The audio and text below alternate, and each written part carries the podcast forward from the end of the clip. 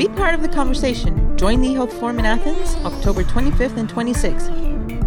The only event connecting stakeholders from the West and North of Europe with the Balkans and the Mediterranean. For more information, visit our website at ehealthforum.org. Join us in Athens this October.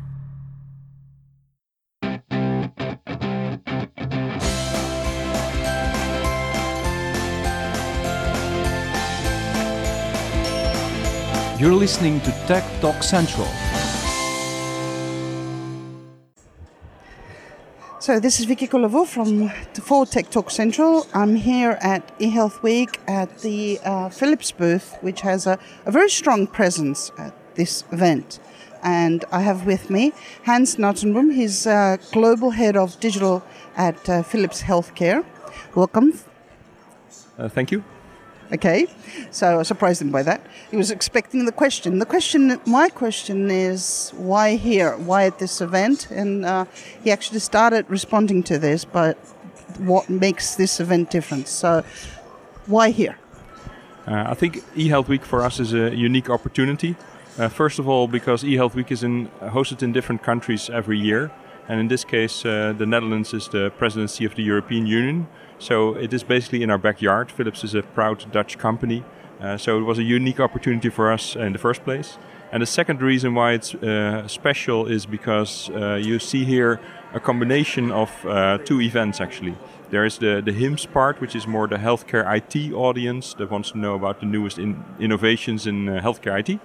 And then there is more the policymakers and people representing the European Union countries and the ministries of health so there's a nice combination of both the policy and the industry together.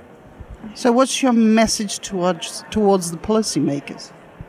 Uh, I think in, in the past, uh, Philips, uh, with all our innovations, uh, we might have been a very closed company. Uh, we now recognize, with our complete focus on healthcare, that the only way we can fix the big issues in healthcare is to collaborate, to work together. And for that, we need to work together with all partners, including the policymakers. I know your CEO did a very impressive speech. Everybody was talking about it. So, what is Philips doing in healthcare? Uh, we already have a, a, strong foothold in healthcare for, for many years. Philips is a 125 year old company. Uh, we've always been in innovation and for a long time also in healthcare. Uh, so we have a long standing relationship with the healthcare uh, professionals and also with the hospitals. Uh, we sell uh, MRI scanners, and you might know us from our patient monitoring equipment. Uh, so we are well known in that space.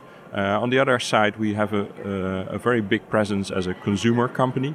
Our consumer lifestyle division, uh, which we now focus on personal health. And by combining the two, that is the new Philips, if you will, uh, combining the connection between the professionals and the, and the consumer world. And I think we are unique in that space. So on the upper floor, I got to actually test the VR system where I was found myself in an operating room, and it was interesting. Somebody asked me online when I said that, that means you did an operation. No, I didn't do an operation.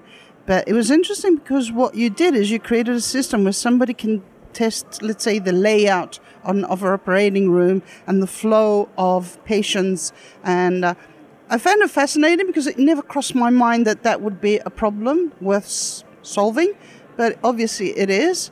And so, because our listeners like high tech. So you are using VR. Can you elaborate on that? Yeah, what we show here at eHealth Week is a, is a combination of uh, products that we have on the market today. We have also some, some products that are about to come to market, which is also interesting, new innovations. And then we have the stuff that we want to show here, which comes out of our research labs. That is uh, things that are not on the market yet. We even don't know yet how it will be applicable. But virtual reality is one of those areas where we do a lot of research because we want to understand how it can be applicable to healthcare. And one of those examples is indeed using virtual reality uh, to do hospital planning, basically to plan out your hospital while it's not yet existing and walk around in the hallways and experience the workflow. So that could be one scenario. Uh, and the other scenario that we're thinking about is for training and education. We don't have a virtual reality experience where you can actually do operations, but who knows what the future will bring. Somebody said you also have a product um, called Ambience, if I'm not mistaken. Uh, what, what's that about? Uh, ambient experience is our view on making the hospital a better place to be. Both for the patients and the professionals. If you work with uh, light, and we have a big history in, in light and lighting solutions, if you combine that with uh, the, the other parts of the ambient experience, which is uh, how the machines work, how much noise there is, uh, basically the whole experience, and make that as, as smooth as possible for the patient, then you can take hopefully away a little bit of the anxiety that the hospital normally brings, and that can only benefit uh, the, the treatment and the recovery. Okay, so give us an overview of new products, new innovation things that you're preparing, and you will surprise us in the next coming years. Uh, there's actually a long list. Uh, one of the things that we showcase here is a product that is actually already on the market in the US. It's a, uh, a very small ultrasound machine. It's uh, almost as big as a pack of cigarettes. Uh, normally, you have ultrasound machines that are really big. This one is so small, and you connect it to your tablet. And uh, basically, the doctor can choose if he wants to have a big tablet or a small tablet. And by doing so and by miniaturizing the, the equipment, we can bring it closer to the patient and closer to the point of care.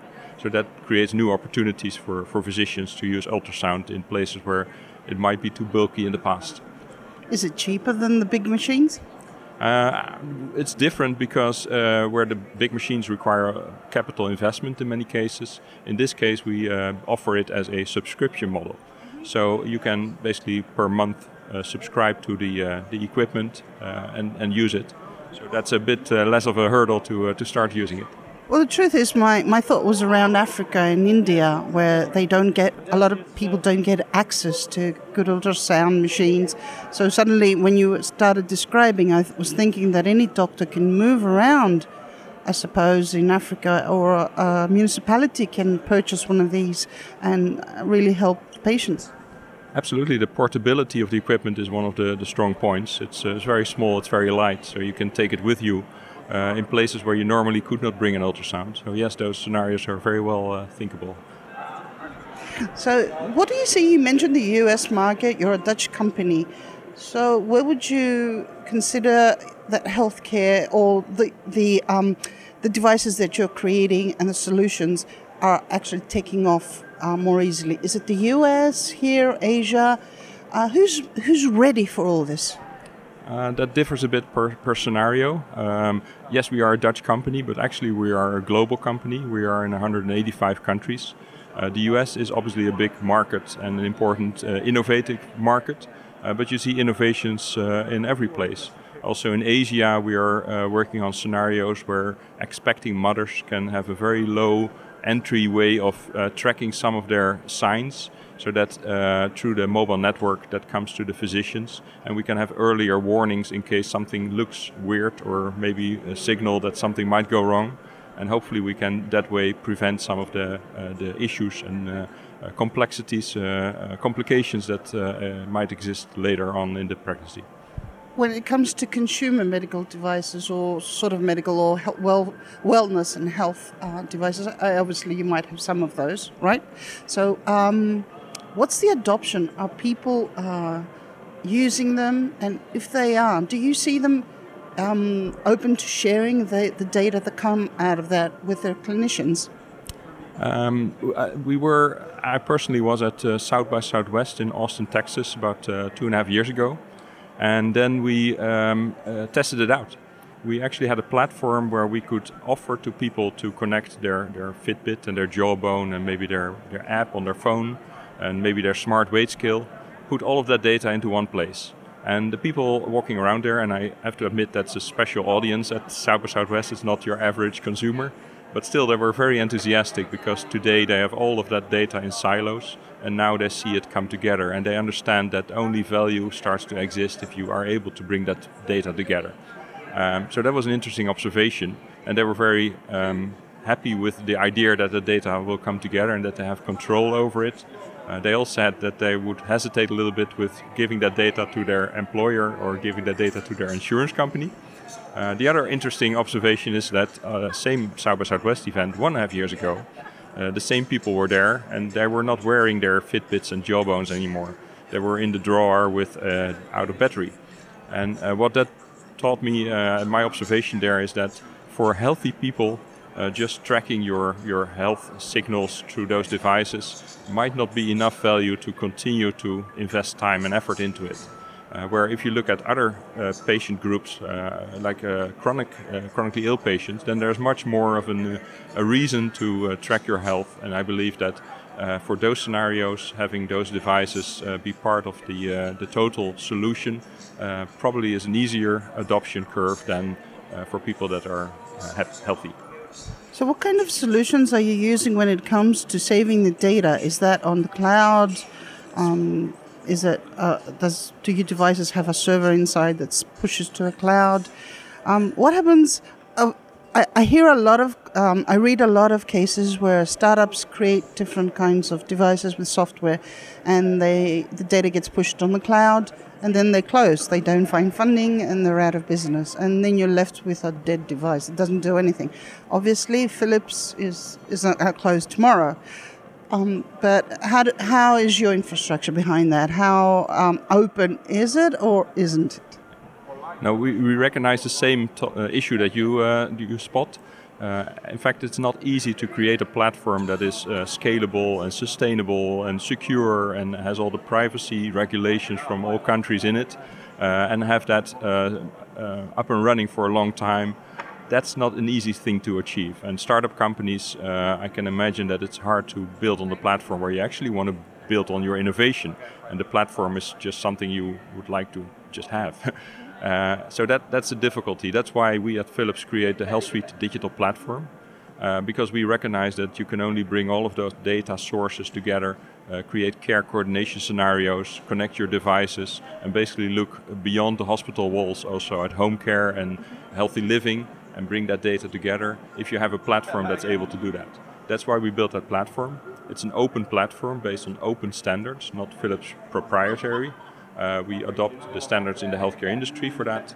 And the idea behind is that uh, we have a robust platform where all parties can hook into and bring their data together. So that together with health institutions, we can deliver scenarios for specific patient groups that have to deal with chronic conditions, for instance, and build solutions on top of that. Okay, my last question is more into the future. Where do you see? Um, I'm going to ask where Philips probably they'll be trying to, to follow, but what do you see the trends being in two years from now? What are we going to be talking again next eHealth Week? What will be hot? Um, I expect that the, the topic of big data, which is, I, I admit, already hot, uh, will uh, be become more and more important. Uh, what we see is that there is already a lot of data, uh, medical data, available.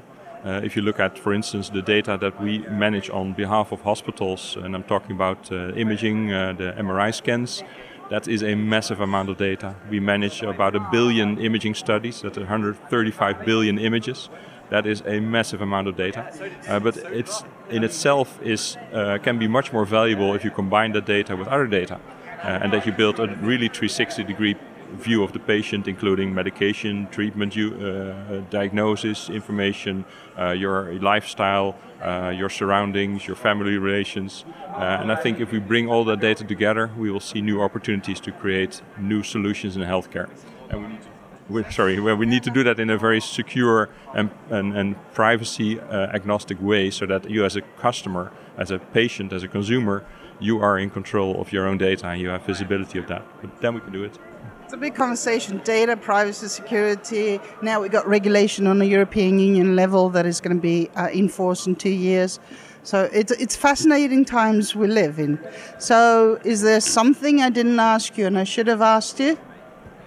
Uh, one, one other thing, and maybe I can point it out, is that we also believe that the transformations in healthcare, to be able to do that, you have to also work with patients and you have to understand the perception in each country about the, the healthcare system and uh, things like e-health and telehealth. How do people actually perceive that? That's why we did a study called the Future Health Index. Um, and what we did is we investigated in 13 countries, 2,000 consumers, patients, and 200 healthcare professionals to understand that perception. We asked them a lot of questions to get a better understanding of how they view the role of the patient, the role of the government, uh, the state of e-health in their country. And that is a wealth of information that we can use to better plan the new transitions in healthcare. It's interesting. There's a website actually, the Future Health Index. Somebody can look it up and uh, find all this information. I did look it up. So that was a, Hans Nottenboom. His name is Dutch, so obviously the English call it Nottenboom. He said it's Nottenbaum, something like closer to German in my head. So he's global head of digital at Philips Healthcare. And thank you for being with us. Uh, it was a pleasure. So this was Vicky Kolovou for Tech Talk Central, and we'll be back.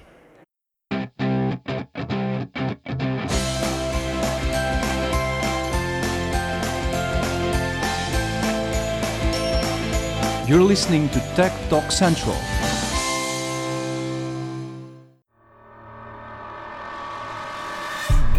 Be part of the conversation. Join the eHealth Forum in Athens, October 25th and 26th. The only event connecting stakeholders from the West and North of Europe with the Balkans and the Mediterranean. For more information, visit our website at ehealthforum.org. Join us in Athens this October.